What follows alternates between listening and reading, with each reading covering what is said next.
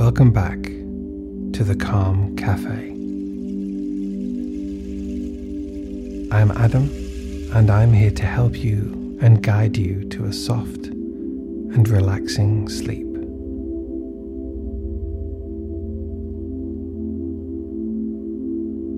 This time of year can be full of excitement for many, with the preparations for Santa's arrival and all that goes with it.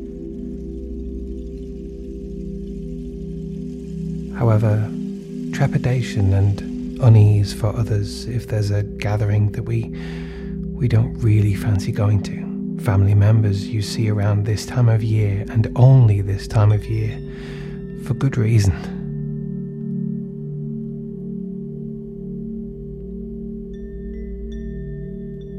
These meetings can often lead to a constant thinking back to conversations you had and what you should have said or what you shouldn't have said. And all leading back to a feeling of thanks and gratitude that those annual gatherings are just that annual. You got through another year with the awkward chats with relatives you don't really know and siblings that really should know better. It's okay. You're through it all now safe and sound, for another year. Safe and sound to step through the door of the Calm Cafe and leave all of that behind you.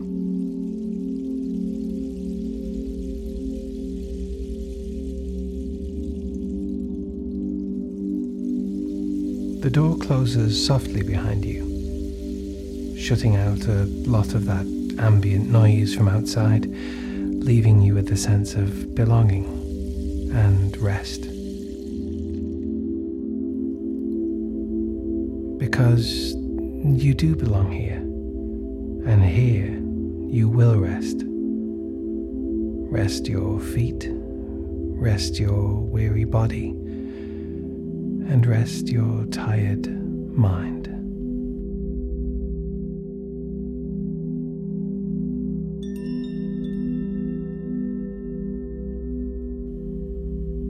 Yourself drop into the high wingback armchair in front of the roaring fire. The armchair is positioned at a perfect angle that you get a gentle warming from the fire, but not so much as to make you uncomfortable. And that's lucky, as there's no way you're going to be able to adjust its position on your own anyway. It's solidly built. Antique, you may say, but reupholstered only a few years ago.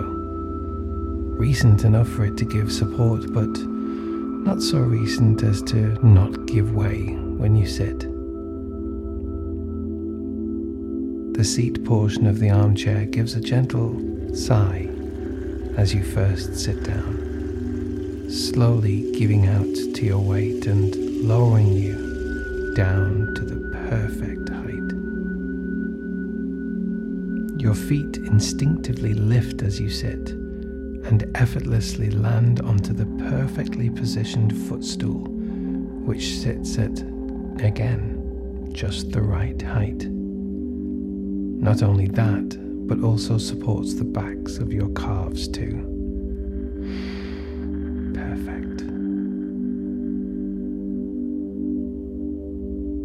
Next to you sits a freshly brewed pot of sweet tea and the option of a little drop of whiskey or brandy if it suits you.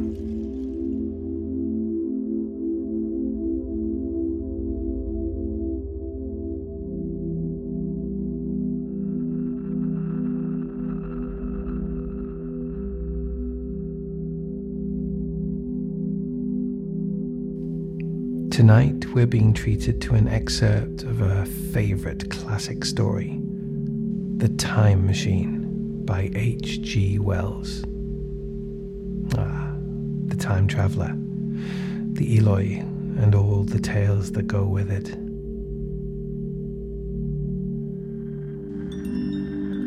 Don't worry if you drift off while I'm reading. Being calm and relaxed is the main aim for you in the Calm Cafe. Sleeping is a bonus.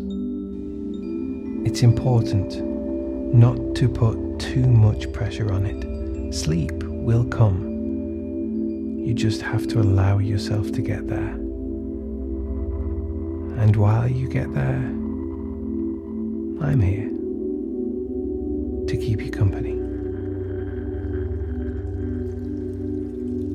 My main aim over the course of however many episodes it takes is to read the whole book. Partly as it was my bedtime reading for a while, as it was for many others, and partly because, well, I'd love to read it again. And reading it for the Calm Cafe means I can get away with it being for research purposes. Not that we should ever need an excuse to read. I find a book can transport me far away in a matter of moments, which is lucky, as we have 800,000 years into the future to travel to.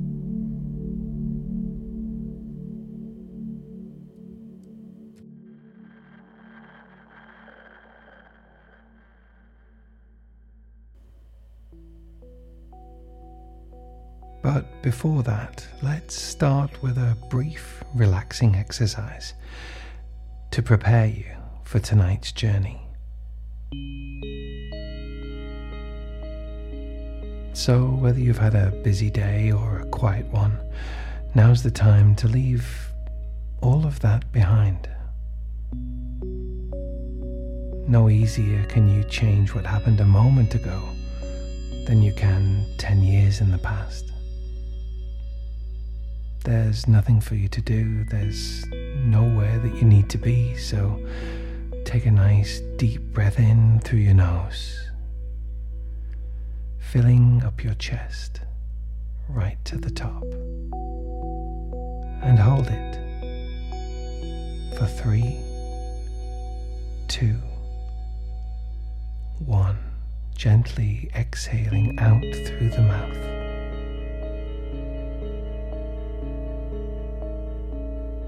Repeat again.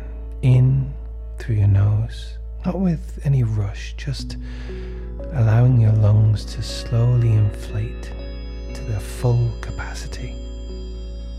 We're not trying to burst your chest, we're just trying to make sure you're, you're full up to the brim. Holding it for three, two, one, and gently out again through the mouth.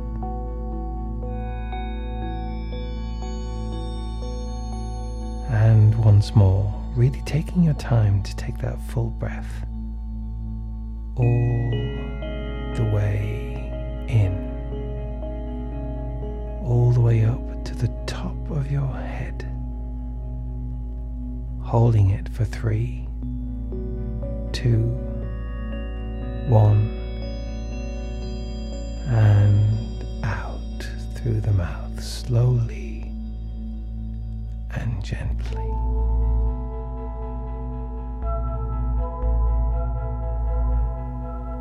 And now allowing your breathing to return to normal, slowly and steadily in and out through the nose.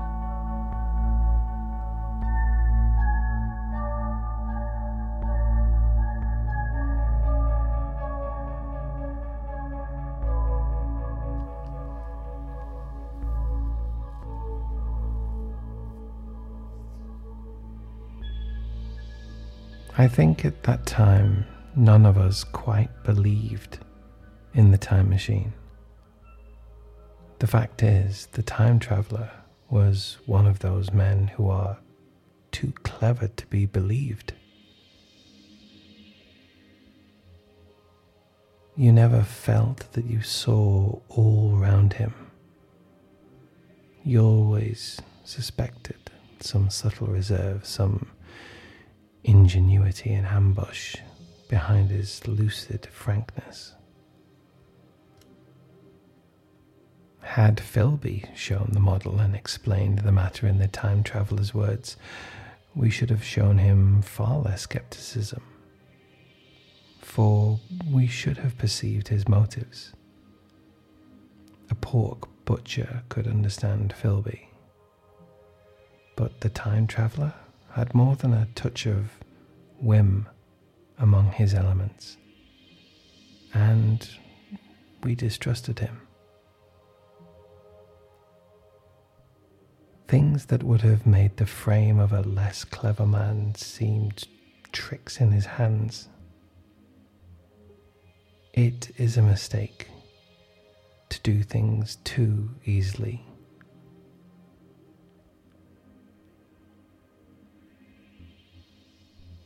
The serious people who took him seriously never felt quite sure of his deportment. They were somehow aware that trusting their reputations for judgment with him was like furnishing a nursery with eggshell china.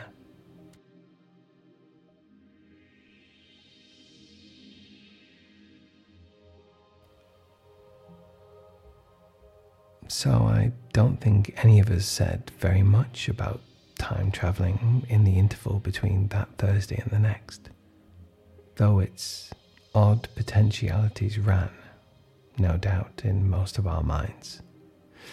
Its plausibility, that is, its practical incredibleness, the curious possibilities of anachronism and of utter confusion, it suggested.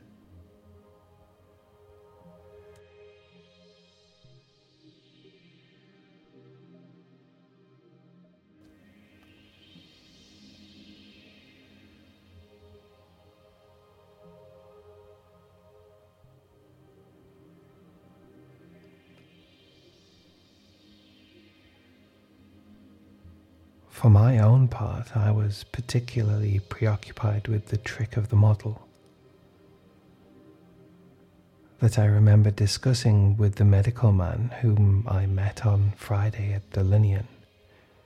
He said he had seen a similar thing at Tübingen and laid considerable stress on the blowing out of the candle. But how the trick was done, he could not explain.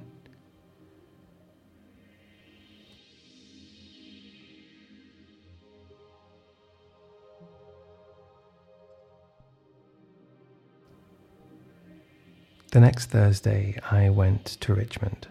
I suppose I was one of the time traveller's most constant guests, and arriving late, found four or five men already assembled in his drawing room. The medical man was standing before the fire with the sheet of paper in one hand and his watch in the other.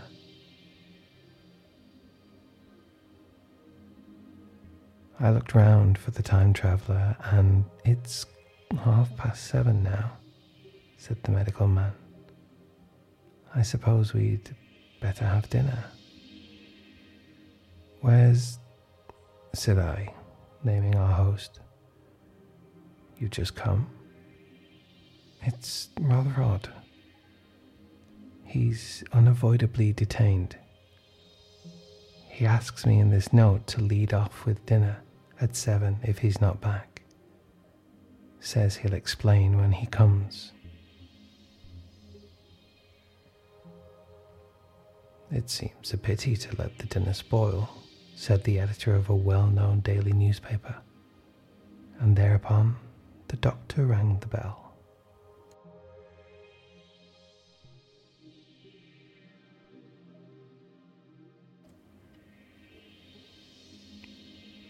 The psychologist was the only person besides the doctor and myself who had attended the previous dinner.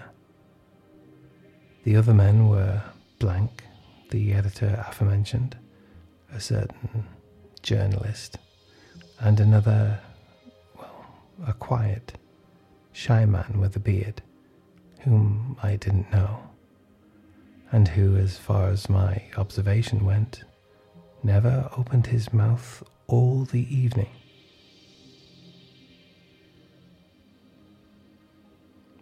There was some speculation at the dinner table about the time traveller's absence, and I suggested time travelling in a half jocular spirit.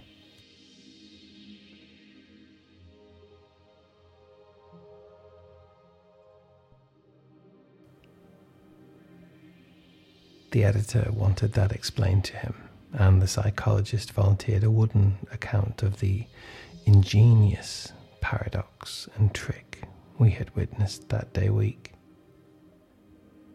He was in the midst of his exposition when the door from the corridor opened slowly and without noise. I was facing the door and saw it first. Hello, I said at last. And the door opened wider, and the time traveller stood before us. I gave a cry of surprise. Good heavens, man, what's the matter? cried the medical man who saw him next. And the whole tableful turned towards the door. He was in an amazing plight.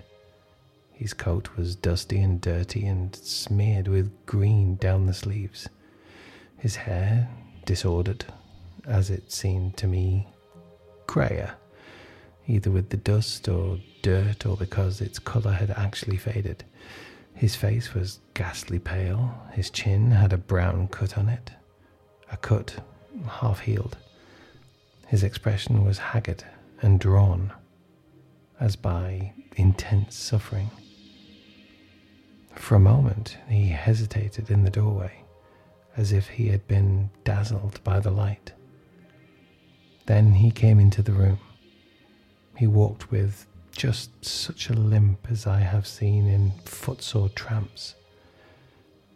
We stared at him in silence, expecting him to speak.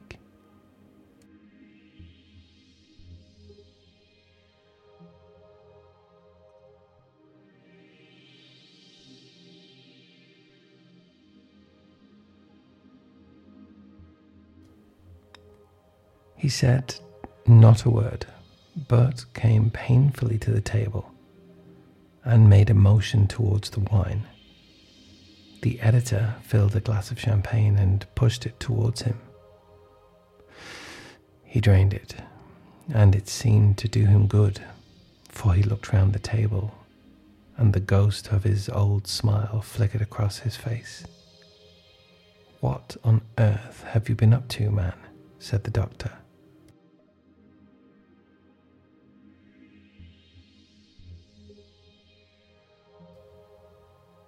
The time traveller did not seem to hear.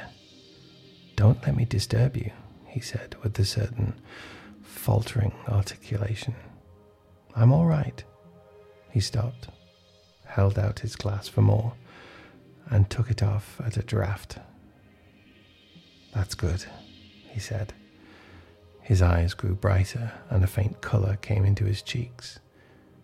His glance flickered over our faces with a certain dull approval, and then went round the warm and comfortable room.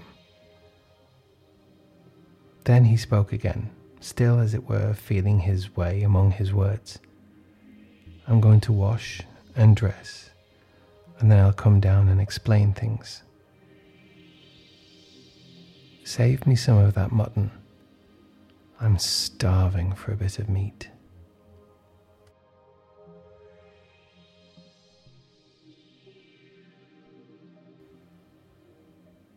He looked across at the editor, who was a rare visitor, and hoped he was all right. The editor began a question. Tell you presently, said the time traveller. I'm funny. Be all right in a minute. He put down his glass and walked towards the staircase door. Again I remarked his lameness and the soft padding sound of his footfall. And standing up in my place, I saw his feet as he went out. He had nothing on them but a pair of tattered, blood-stained socks. Then the door closed upon him.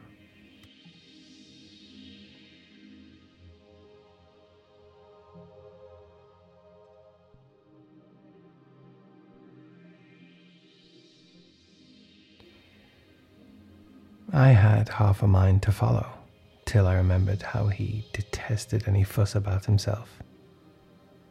For a minute, perhaps, my mind was wool gathering. Then, remarkable behavior of an eminent scientist, I heard the editor say, thinking after his wont in headlines. And this brought my attention back to the bright dinner table. What's the game? said the journalist. Has he been doing the amateur cadger? I don't follow. I met the eye of the psychologist and read my own interpretation in his face. I thought of the time traveler limping painfully upstairs. I don't think anyone else had noticed his lameness.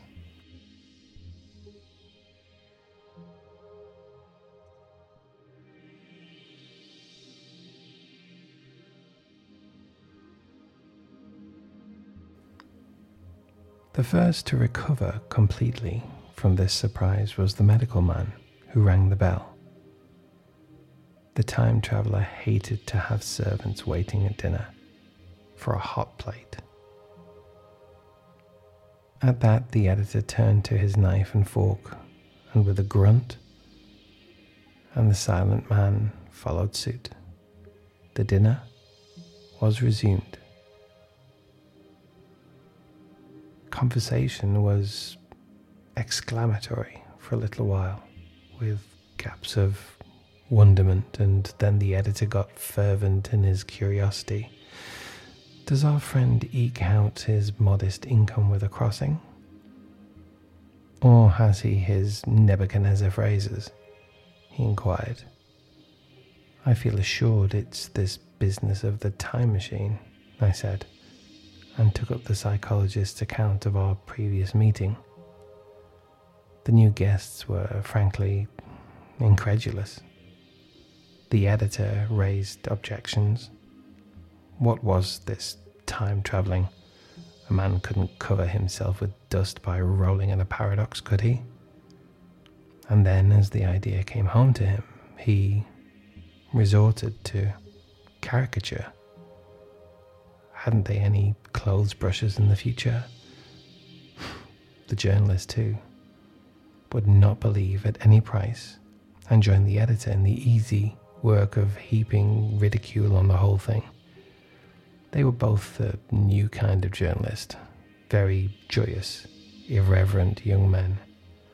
Our special correspondent in the day after to tomorrow reports, the journalist was saying, or rather shouting when the time traveler came back. He was dressed in ordinary evening clothes, and nothing save his haggard look remained of the change that had startled me.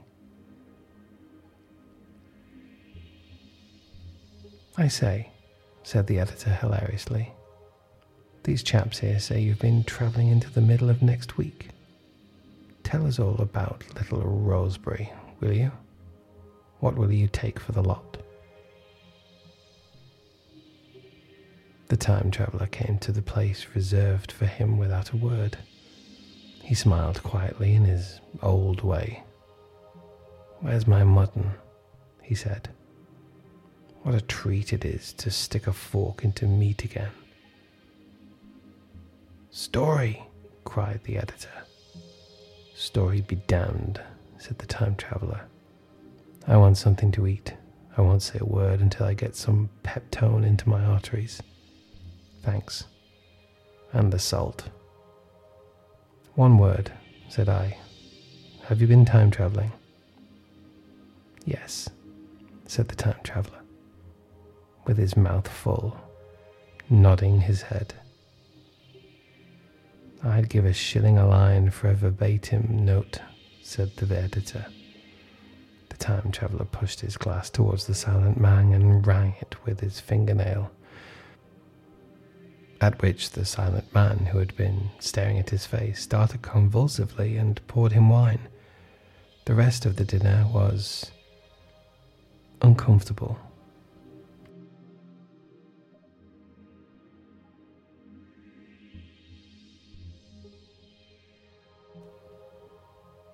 For my own part, sudden questions kept on rising to my lips, and I dare say it was the same with the others. The journalist tried to relive the tension by telling anecdotes of Hettie Potter.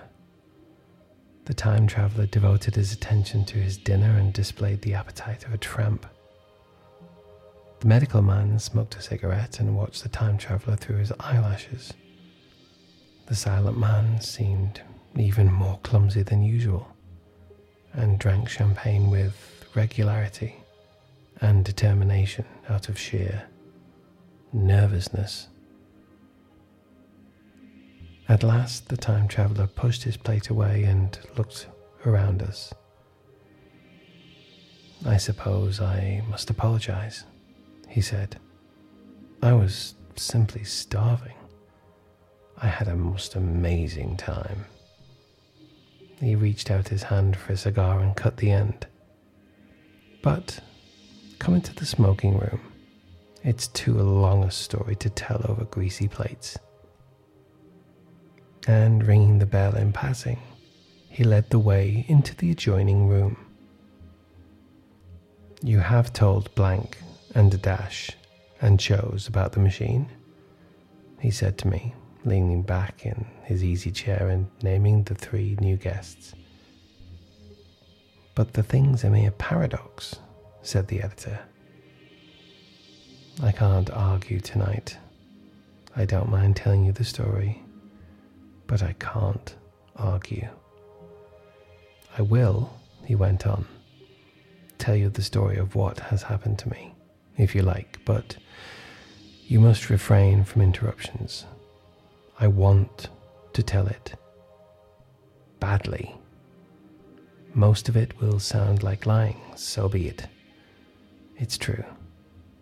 Every word of it. All the same.